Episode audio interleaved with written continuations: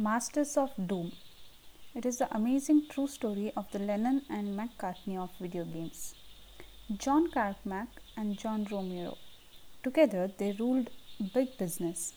They transformed popular culture and they provoked a national controversy. More than anything, they lived a unique, rollicking American dream, escaping the broken homes of their youth to produce the most notoriously successful game franchises in history, Doom and Quake, until the games they made tore them apart. This is a story of friendship and betrayal, commerce and artistry, a powerful and compassionate account of what it is like to be young, driven, and widely creative.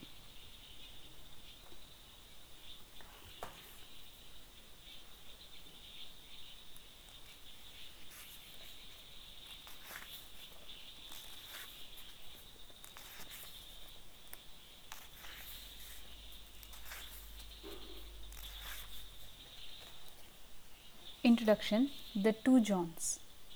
There were two games. One was played in life, the other was lived in play. Naturally, these worlds collided, and so did the two Johns. It happened one afternoon in April 2000 in the bowels of downtown Dallas.